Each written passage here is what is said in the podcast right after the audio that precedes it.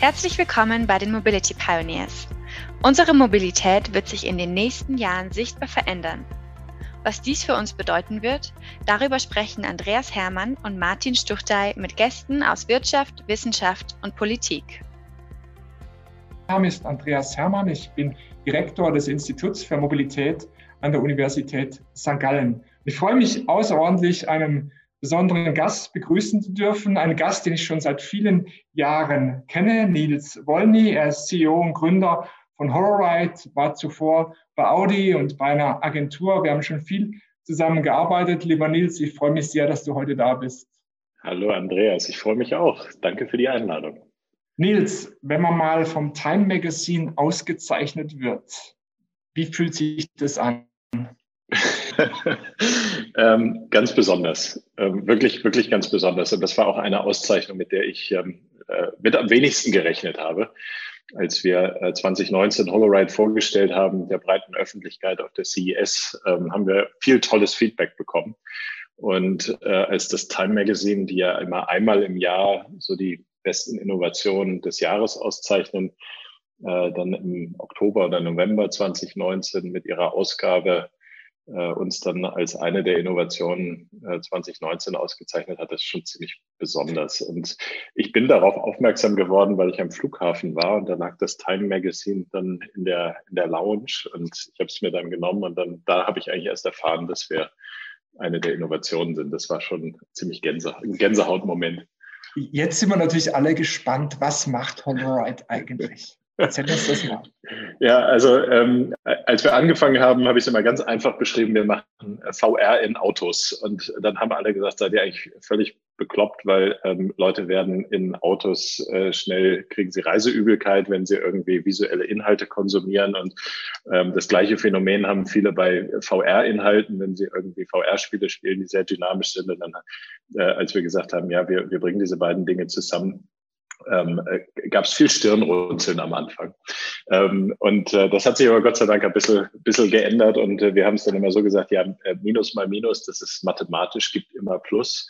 Äh, in dem Fall, wir bringen diese beiden Sachen zusammen. Aber vielleicht hole ich kurz ein bisschen aus. Wir sind die Reise 2015 bei Audi gestartet äh, und haben uns sehr, sehr stark damit beschäftigt. Du kennst das Thema noch. Was machen Menschen eigentlich in autonomen Fahrzeugen? Wie verbringen die ihre Zeit?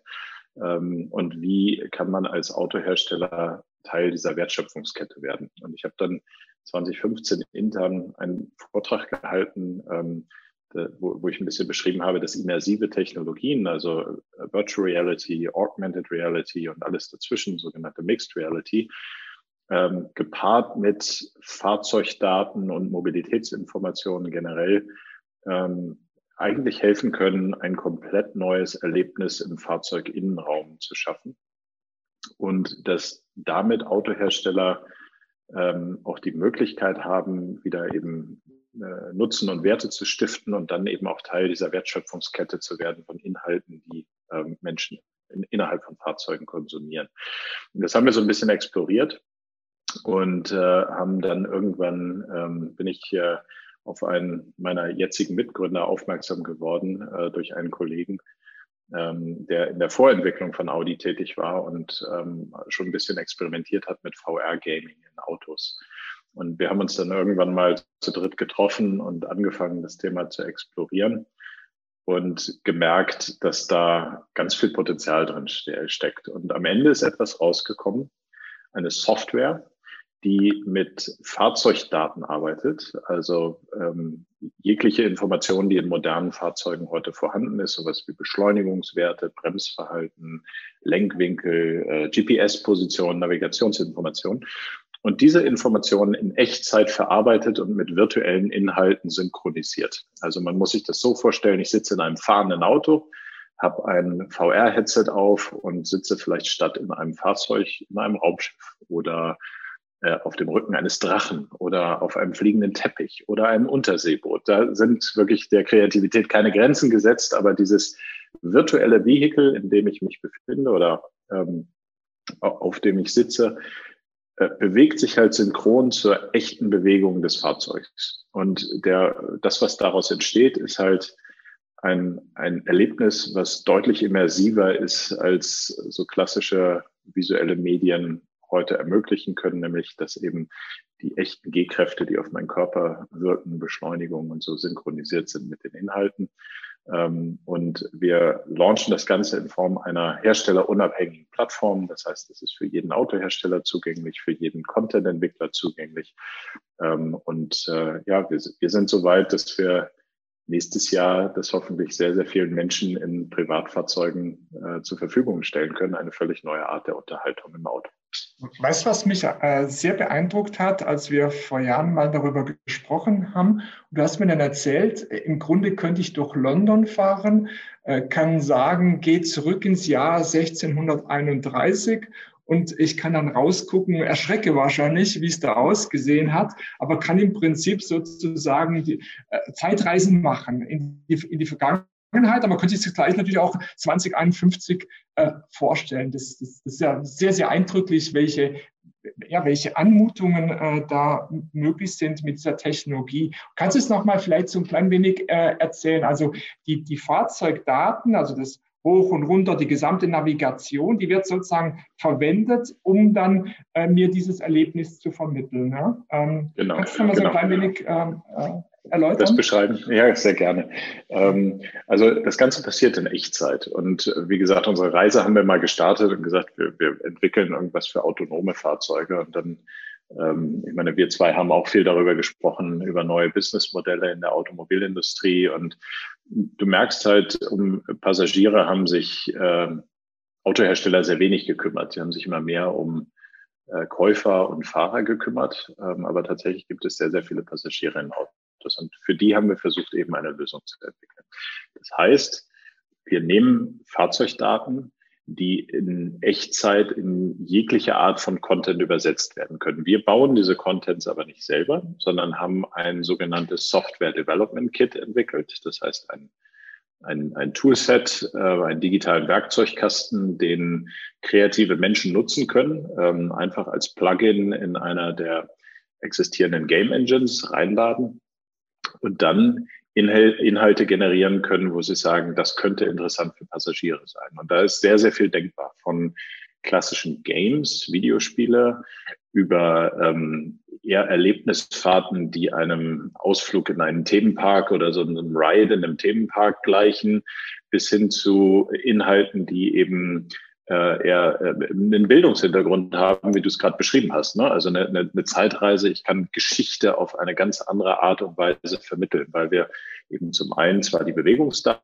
des Fahrzeugs nehmen, aber eben auch die die ortsbezogenen Daten, wo befindet sich das Fahrzeug gerade und mit Hilfe von GPS-Position und Navigationsroute können wir das halt eben auf Kartendaten mappen und dann einfach sagen, okay, ähm, der, der Passagier ist gerade an diesem Ort, da können wir ihm eben auch Inhalte anbieten, die äh, auf den Ort zugeschnitten sind. Und das mhm. kann eine Zeitreise sein, ähm, das kann, das kann aber auch einfach, äh, ne, wenn man jetzt über Bildungsinhalte nachdenkt, eine, eine Reise durch den menschlichen Körper sein oder ähm, äh, einfach durchs Universum und man lernt über die verschiedenen Planeten und so weiter. Einfach alles, was so buchstäblich mit Erfahrungen zu tun hat, ähm, da, da kann unsere Technologie helfen.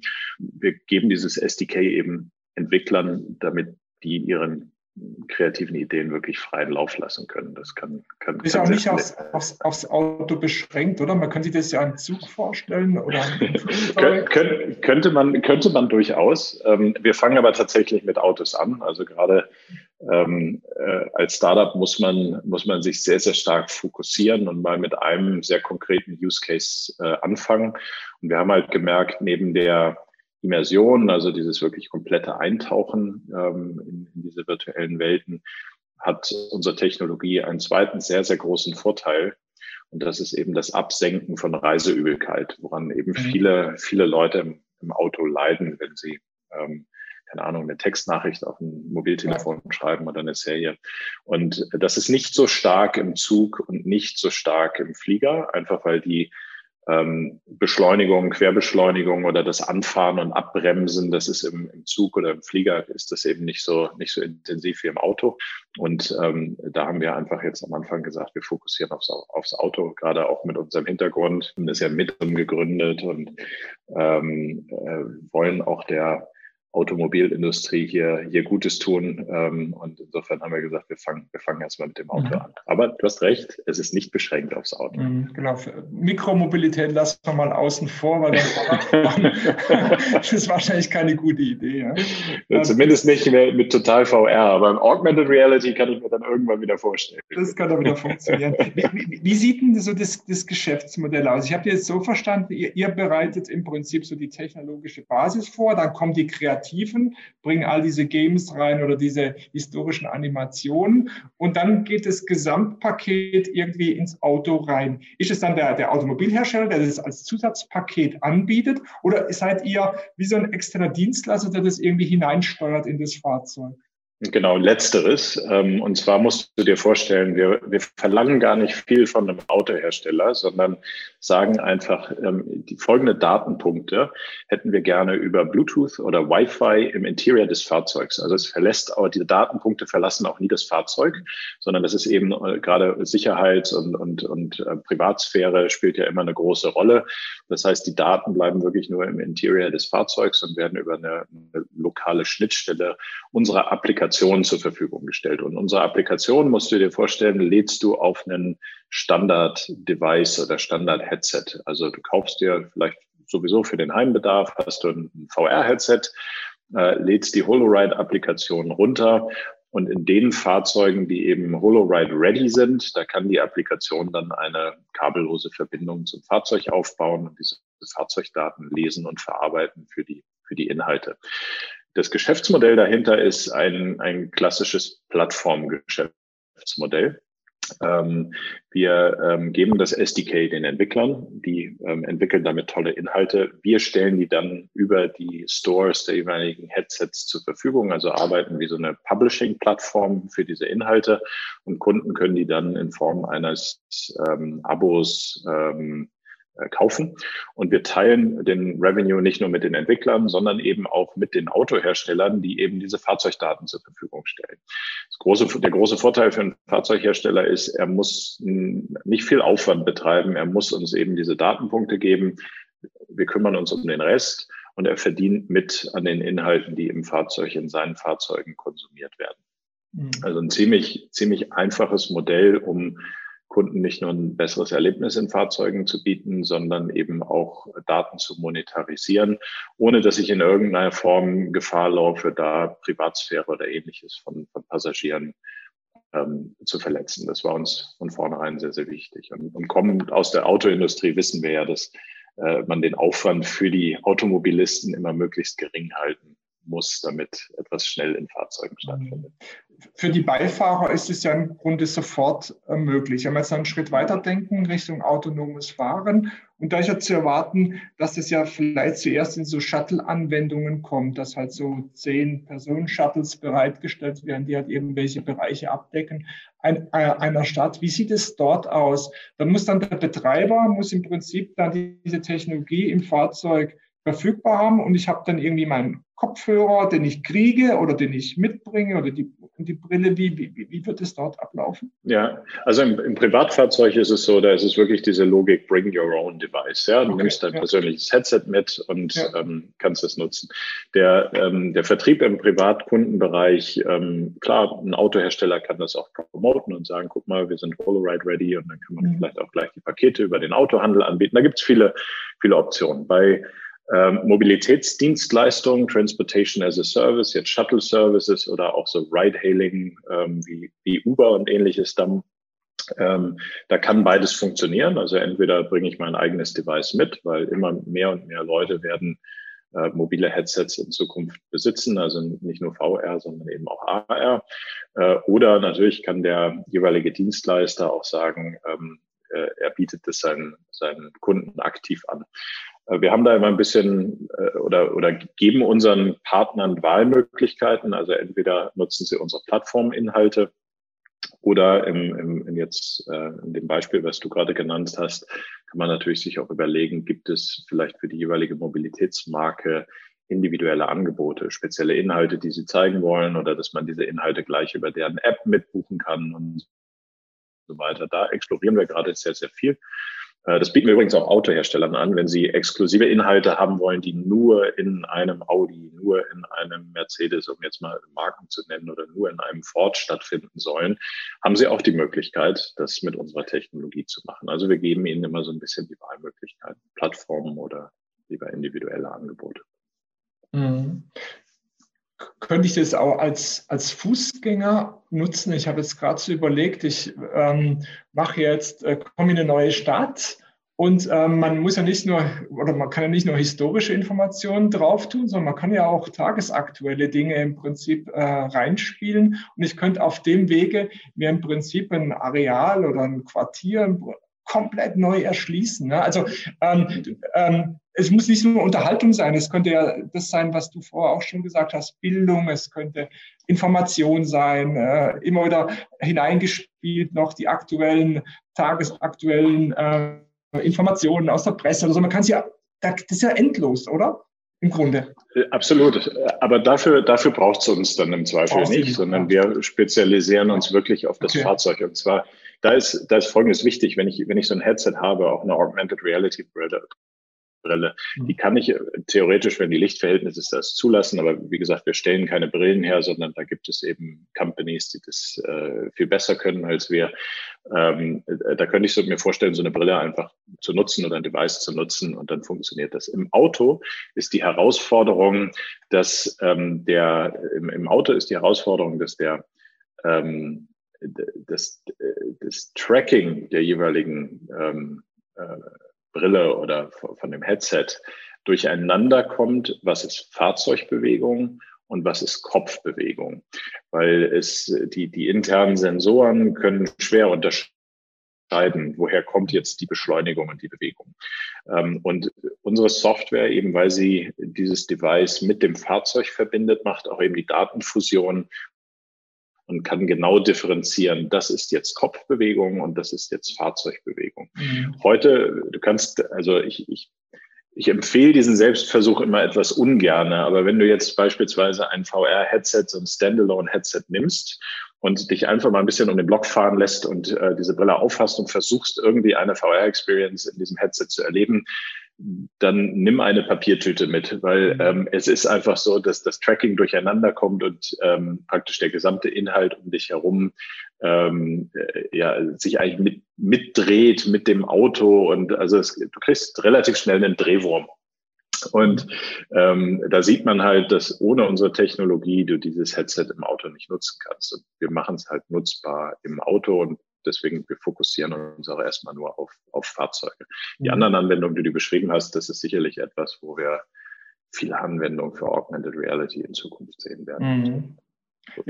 Denkt ihr auch an den armen Vater, der womöglich das Fahrzeug steuern muss und der Rest der Familie ist völlig abgespaced in irgendwelchen Welten. Ich stelle mir das gerade so vor, ich sitze da äh, in Urlaub fahrend, keiner spricht mit mir, keiner will was von mir die gucken alle nur bei Holoride rein.